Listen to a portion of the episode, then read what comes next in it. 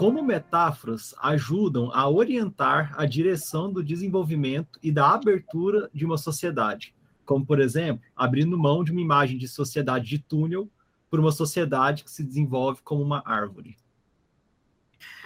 Cara, eu acho, eu acho essa meta, essas duas metáforas é, fantásticas, como eu estava dizendo, a questão do túnel no primeiro momento. Né? E quando eu li esse livro de 17, aí eu, eu, eu também achei um negócio sensacional, porque, querendo ou não, o outro livro é datado. Né? Ou seja, o livro, eu, eu acho que ele traz um, ele traz insights poderosos, mas principalmente pensando, por exemplo, isso que você está dizendo. É por isso que eu digo que a primeira questão, né, a gente está falando de Marx e Mises, né? Ele escreve livro no final dos anos 70. Vai ter uma edição dos anos 80.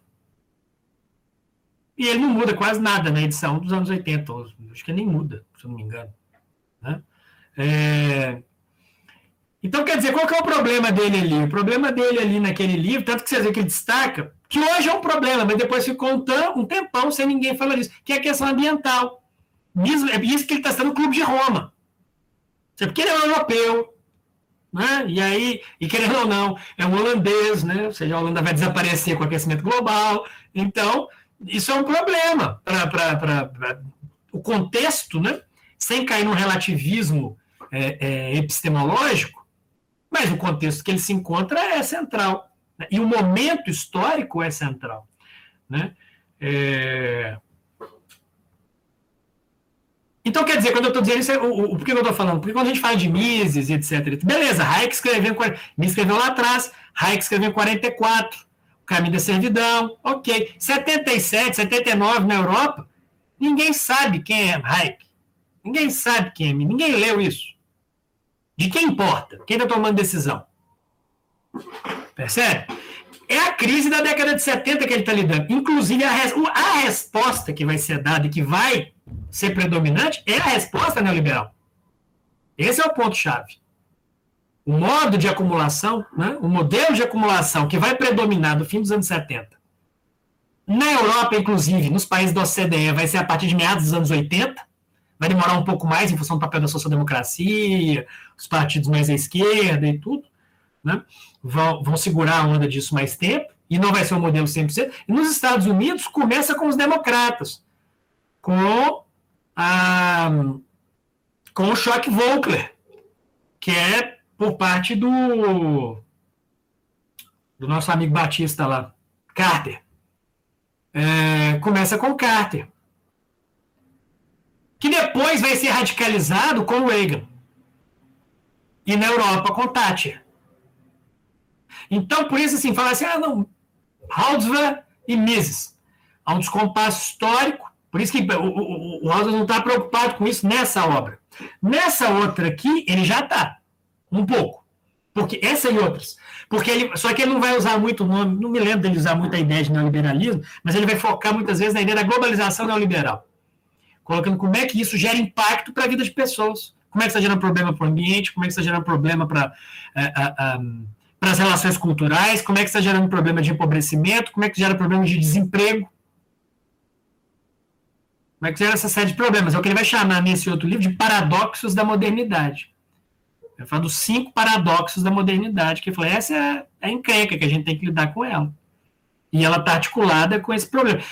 E aí entra a questão da metáfora que, que o Kaique falava. Então, quer dizer, quando ele coloca esses paradoxos da modernidade, ele e o, o Bartolomeu, eles vão colocar, olha, é, aí vem a metáfora, né? Eu falei lá, como se dissesse assim, eu falei lá atrás que era a sociedade túnel. E por que, que a ideia de sociedade túnel? Né? Porque fecha. Ela vai fechando, vai ficando enclausurado ali. Ainda tem um caminho, mas as opções vão sendo cada vez menores. Essa é a enconha. Né? Essa é a encrenca. Ou seja, uma visão. Mas isso é bíblico. Porque o, que o salmista nos diz é que se tornam semelhante aos ídolos aqueles que os adoram. E o House chama atenção para isso no outro livro dele, né? O Ídolos, Ídolos da nossa época, dos anos 80, 90, acho que é dos anos 80. Ele vai chamar atenção para isso. Ele fala: olha, você vai perceber que quem começa a idolatrar o mercado, quem começa a idolatrar o nacionalismo, quem começa a dar o progresso, fica igual. Ele não consegue ver alternativa fora da caixinha. Ele não consegue ver alternativa, ele não consegue ver que existe uma vida fora do túnel. Esse é o ponto-chave. Né? É, ou seja, não é um beco sem saída no sentido que a gente não tem saída. Mas além disso, não é um beco sem saída onde o cara vai chegar e vai bater em algum lugar e vai parar ali, não. Ele vai continuar andando. Ele continua andando e seguindo aquele padrão. Qual o padrão? O padrão de ligar o jornal, ligar a televisão, ver o Jornal Nacional e falar assim: ó, o PIB não cresceu. Cara, ah, meu Deus, o PIB não cresceu. Você perguntar para 90% das pessoas qual é o problema do PIB não crescer? Ninguém sabe te contar. Por que, que o PIB não cresceu é um problema. Mas eles têm medo. Esse é o problema que o salmista diz. O ídolo gera medo. A relação com o ídolo é uma relação de medo. E essa é uma sacada interessantíssima do, do Roosevelt, porque no fundo é isso. A gente idolatra o progresso e, consequentemente, a gente tem medo do que, que ele pode fazer com a gente. E o que é pior, ou nem sei se é pior, mas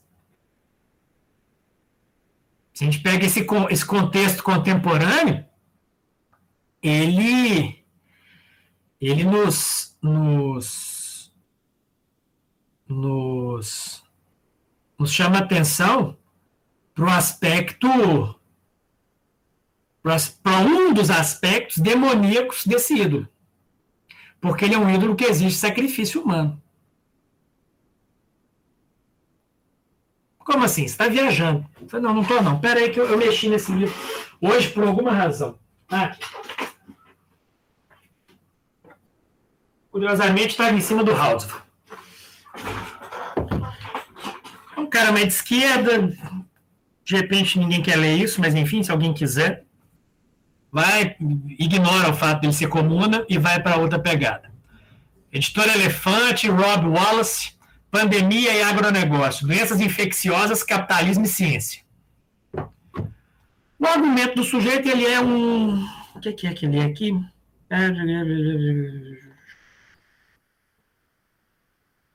Ele tem um desses infectologistas de sei lá o quê, uns negócios assim. Cadê? E ele tem uns... Ah, biólogo evolutivo, filogeógrafo, tem uns outros livros e tal, etc. Mas, sim, precisa concordar com o argumento do sujeito. Mas um ponto que ele vai chamar a atenção é como que a forma como nós produzimos alimento, e funciona né, o agronegócio e essa dinâmica toda, torna a natureza mais propensa a pandemias. Ou seja, você tem uma, uma relação que ela não é uma, uma, não é uma, uma correlação espúria.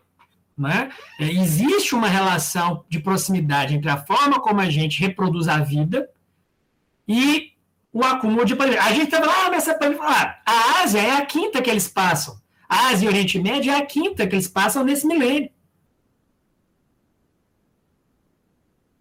Isso explica, inclusive, porque o Vietnã e outros países da região conseguiram lidar com a pandemia de maneira mais rápida, né? Porque associaram com aquilo que eles passaram há dois, três anos atrás e trataram, fizeram isolamento e tal, do mesmo jeito. A gente achou que era gripe. Não só a gente, aí, enfim, independente da minha crítica ao governo, mas vários países ocidentais tiveram essa percepção. Né? É...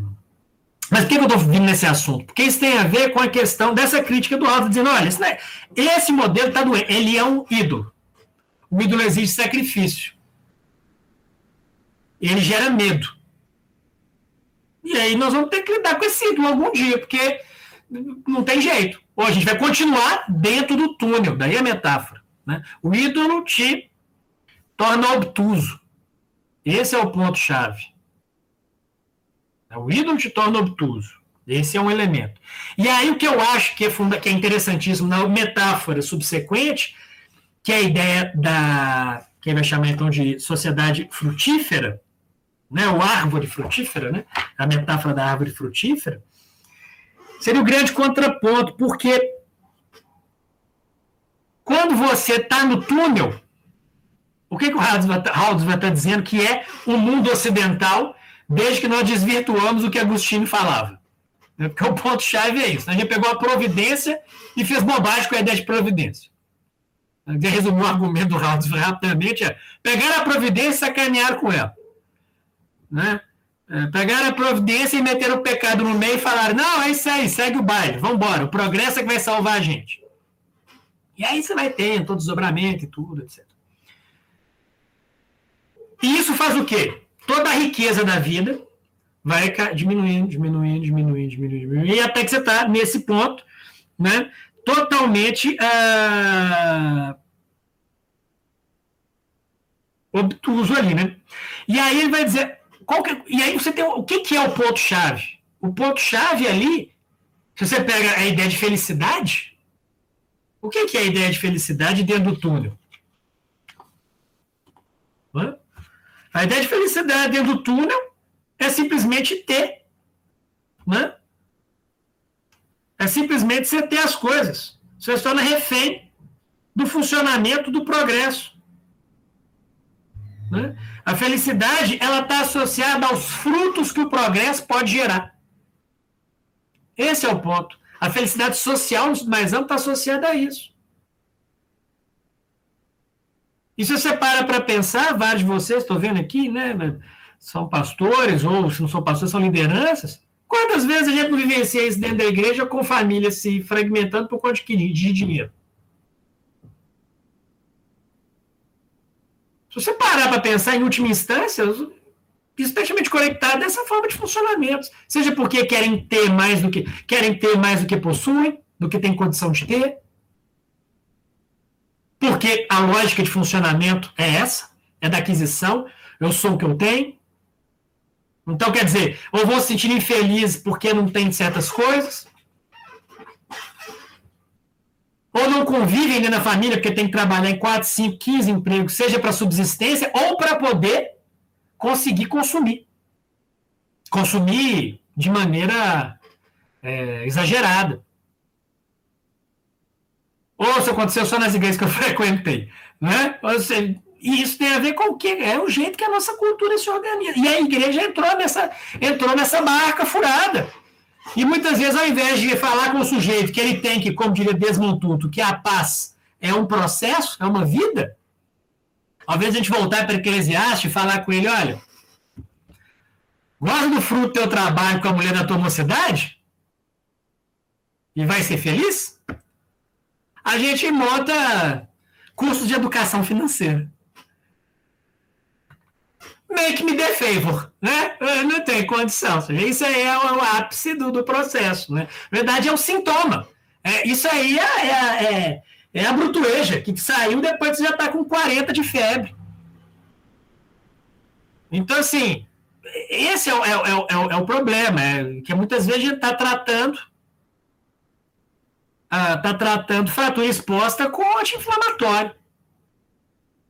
E isso vai gerar um problema. Aí, só, aí eu dou uma metáfora. Aí vai ver, mas o que, que, é então que faz? Antes de você me interromper aí, que eu não falei da outra metáfora. É, você, eu, ia, eu ia chamar a atenção das comunidades de Shalom, porque tem uma outra pergunta, mas fala da metáfora da árvore, e aí depois a gente entra na, na outra pergunta. Porque aí vai chamar a atenção, que, então, quer dizer, se eu pego essa sociedade aí, gente, eu estou usando o exemplo daí, só para a gente pensar realmente o que, que significa a gente estar tá no túnel, não A alternativa ao túnel, que vai chamar atenção, é a ideia de árvore frutífera, que eu acho que vai dialogar com a questão do Shalom, depois a gente volta nisso. Porque o que, que é a ideia da, da metáfora da árvore frutífera? O que, que é uma árvore frutífera? Né? O foco de uma árvore frutífera não é o progresso. O foco de uma árvore frutífera é a fertilidade. É a preservação. Você não pode esgotar uma árvore. Né? Você tem que preservar a árvore. Você tem que desenvolver as potencialidades da árvore como um todo. Por isso que a gente poda a árvore. E essa metáfora é interessante porque se uma, voltando a Kuiper, se uma das esferas né, vai muito além, você poda essa esfera para a árvore crescer como um todo. Ela crescer de maneira igual. E aí entra um ponto que o Hauser vai usar esse conceito. Né, eu, esse, esse conceito aí, não cheguei nele, não. Esse aí, se eu tivesse na igreja dessa aí, eu, eu eu, eu, eu ia ter problemas. Eu ia ficar, como diz um, alguém falando outro dia, eu, eu, eu, me dá tanto ódio, mas tanto ódio, que na hora que o ódio começa a acabar, eu tomo um Red Bull para poder continuar tendo força para ter ódio. Né? para poder aumentar, manter o ódio durante muito tempo. Né? Mas é, é, é por aí, né? Mas É um conceito, por exemplo, as feministas usavam. Né? O Hausdorff vai ressignificar esse conceito. Né? A economia política feminista usa muito isso, que é a ideia de economia do cuidado. E o Hausdorff com Craig Bartholomew vão pegar esse conceito e vão dar um sentido para ele dentro do que é a lógica que eles estão trabalhando, neocalvinista. Né? É, o Mike neocalvinista cristão. Porque o que, que é a ideia de uma, de uma economia do cuidado? Na verdade, ele vai dizer que é, até no final das contas, uma sociedade que, se, que busca se organizar como árvore frutífera, ela é uma economia do pré-cuidado. Porque ela está preocupada que o sujeito não precise de cuidado.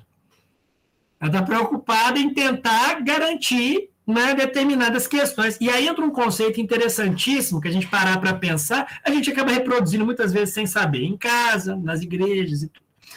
Quando ele vai diferenciar o que ele vai chamar de trabalho, é, trabalho produtivo, né, é, de trabalho transdutivo. É, o que é essa ideia de trabalho transdutivo? Né? Mas o que é um trabalho produtivo? É dizer, ali isso é o que a economia política, ao longo da história, considerou trabalho. O que é trabalho? Desde lá da economia política clássica, quando falava dos fatores de produção. Né? Capital, terra e trabalho.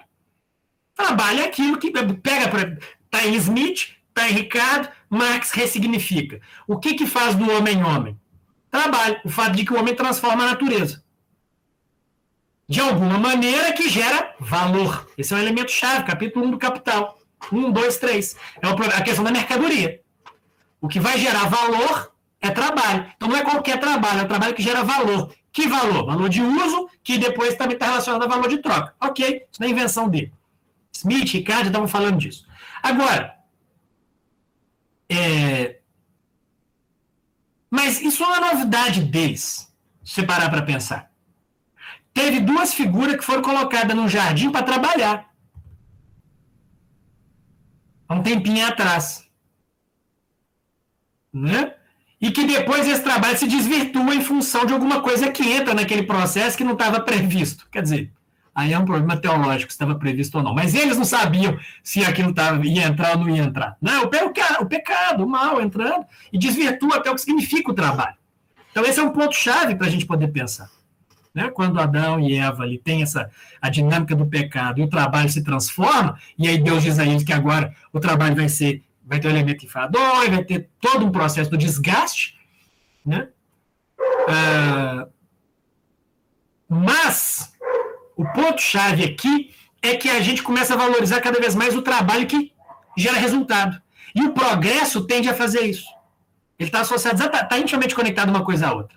A idolatria ao progresso, o mito do progresso, está né, tá intimamente conectada à ideia de que eu vou valorizar um tipo específico de trabalho. Qual trabalho? O trabalho que gera valor, trabalho produtivo, que gera produto para o mercado, ou um serviço a ser trocado. Mas tem outro tipo de trabalho, é o trabalho que a gente chama de transdutivo. Por exemplo, tomar conta de idoso. que, que isso gera de valor para a sociedade? Nada. No limite, você precisa deixar morrer. Já trabalhou, já gerou valor, já gerou ganho para a sociedade. Pode ignorar o idoso, que é uma tendência da sociedade ocidental, da civilização ocidental. Tomar conta de criança, de alguma medida também. Se a gente parar para pensar, a gente acaba tendo um pouco ou muito disso também na igreja, porque qualquer um fica com as crianças na igreja. Né? Porque esse é um trabalho que não gera valor né? não é quantificável. Então tem um problema aí também.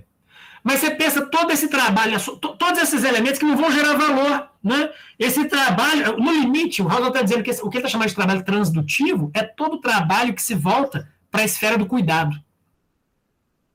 Né? Ah, do cuidado, da preservação, da manutenção da vida. Tudo isso é um, tipo de trabalho que ele não é ele, ele não é monetizável. Mas ele é um trabalho fundamental. E, curiosamente, quem faz esse trabalho, historicamente? O Estado. A gente joga ele para o Estado.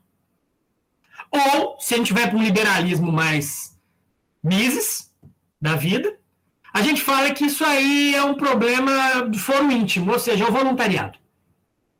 Então você vai lá e junta na igreja e vai pintar o muro, vai, vai consertar a pracinha, né? vai tirar o lixo da pracinha, ajudar ali a arrumar algumas coisas e tudo. Né? Mas no fundo não é porque está preocupado com o transdutivo. É porque você quer ganhar alma para Jesus. Você quer quantificar aquilo de alguma maneira. Então você vai aqui para o sujeito gostar da igreja, para ele ir na igreja converter. Então, no fundo, você está nem aí para pra cima. Você quer que o sujeito vá para a igreja converter. Eu sei assim, né? Eu estou dizendo você, mas eu passei, sei lá, mais 30 anos nessa lógica. Né? Então, não é. Sou eu, na verdade, né? Falou você, eu estou falando para esse, esse, sujeito que eu estou vendo aqui, um tal de você. Inclusive, está escrito você aqui, ó. Então, é como você mesmo que eu estou falando. Então, esse é o ponto. Então, a metáfora, que eu acho que ela é fundamental porque ela nos ajuda a começar a identificar o que, que poderia ser uma alternativa. E ela também tem um elemento interessante porque ela não te diz o que é alternativa. Aí entra a questão que o Pedro falava da zona de Shalom. Ou seja, ela não está te dando o, o, o, os dez passos do sucesso. Né? Ela não está te dando as cinco. As cinco é, eu até gostava daquele negócio, né? Da, assim, até gosto da, do cinco, não sei o que, espiritual. Como é que é o nome daquilo? Cinco leis? Cinco leis. Cinco, é quatro leis espirituais. Era quatro? Ah, não, cinco eram os, eram os calvinistas. Cinco eram os cinco pontos é. calvinistas. Não, era quatro, quatro. Eu lembro disso lá nos presbiterianos e tal. Era, era bacana.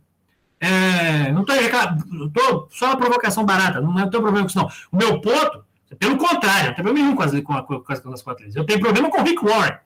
E, e, e, as, e, os, e os as regrinhas. Faz isso que você vai ter sucesso. O que eu estou dizendo é que o sujeito, enfim, não sei nem se eu podia falar isso, porque um dia eu fui lá naquele bibotoca, eu falei mal do Gruden, ele falou que ia cortar aquela parte, porque não podia falar mal do Gruden. Então eu não sei. Aí, que lembra de cortar essa parte aqui depois, tá? Anota aí um minuto, são 19h59. É, eu falei mal do livro do Gruden, até tem ali, um lugar perdido ali. Como é que era o nome dele? Riqueza das Nações, uma coisa assim.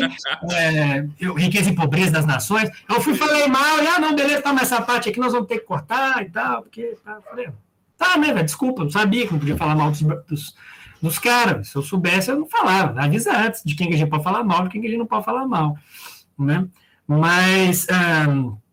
Mas o que eu estou falando não estou falando mal de ninguém. Estou falando da questão da, da que, que eu acho que o Haldvar é interessante.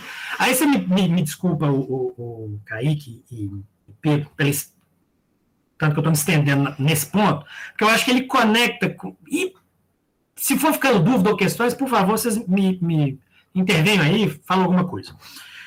Porque a, a, questão né, que a gente começou a falar é a questão da metáfora. Ok, está falando do túnel e a questão da árvore. Mas a questão da árvore, acho que ela é fundamental, como estava dizendo, que era a pergunta anterior, inclusive, que era a, a, o fato da gente pensar que a gente. que eu acho que a expressão. Talvez seja a melhor expressão. Né? Ah, quando eu penso economia, do que significa a ideia do já e do ainda não. Né? Ou seja, aquele elemento que diz respeito a alguma coisa que já chegou, mas não chegou na sua plenitude. Nesse processo, nós temos um papel fundamental, não obstante, não somos o agente dessa transformação. Somos um colaborador no processo. Chamados para colaborar no processo, mas como sem a gente a coisa caminharia, né? Os grandes paradoxos uh, da, da, da questão enfim, na minha visão, né? Ainda, ainda estou no calvinismo nesse ponto, tá? Então, ah, você está meio assim, acho... não, não estou, não, não acho que a gente vai mudar nada, não estou tô, tô firme ali na soberania ainda. Espero que continue, ou que seja mantido ali, né? Amém. Para ser mais coerente, é, teologicamente. Mas, o que, que eu estou chamando a atenção nesse ponto? Por que, que eu estou achando atenção? Porque um elemento chave que ele vai chamar a atenção no Capitalismo Progresso, mas também nesse outro livro, no início, página 10, se eu não me engano, que eu estava relendo hoje, é isso mesmo, página 10, que ele vai dizer o seguinte: o que, que a gente tem que ter clareza na vida? Esse é o ponto que eu estava dizendo lá atrás do até que ponto a gente pode ter um projeto para mudar o mundo. Por que, que não faz sentido ter essas, essas regrinhas? E por que não faz sentido achar que o mercado resolve, não faz sentido achar que o Estado resolve? Porque ambos as ideias são modernas. Só que tem um problema que o Roswell e o, Bartolomeu vão chamar a atenção nesse livro. Um, a modernidade não é neutra.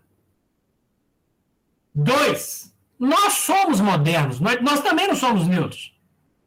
A gente foi salvo, já foi salvo num contexto específico, histórico, cultural, social, político. Então a gente tem um elemento que constitui o nosso ser. Uma parte foi redimida, outra parte ainda não foi. A gente conhece em parte, um dia conhece no todo, e nesse processo a gente vai aprendendo. Então, esse é o elemento chave. Por isso que eu acho sensacional essa parte, quando ele fala: olha, modernidade não é neutra, nós somos modernos. Então, a gente tem que ter clareza que a gente não pode ter um projeto final. Só a gente cai na mesma esparrela da idolatria que a gente está criticando.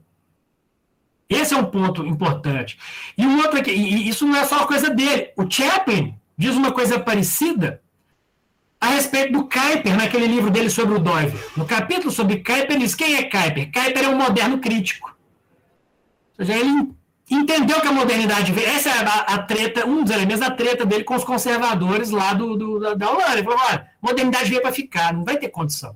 Esse negócio que veio, essa de modernidade, não vai dar para voltar, a gente não pode ser reacionário. A gente tem que entender o que diz que presta e o que diz que não presta.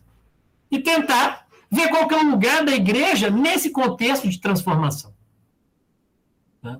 Então, essa ideia de ser um moderno crítico, eu acho que nesse sentido Hauser é um herdeiro, um herdeiro bem fiel do legado caipeliano, nesse sentido. De entender que o mundo que a gente está, ele tem, ele tem coisa, a providência, né? Traz coisas boas e o homem faz coisas ruins nesse processo. Tem que entender e conseguir ver como que a gente abre né, a sociedade, como que a gente sai do túnel.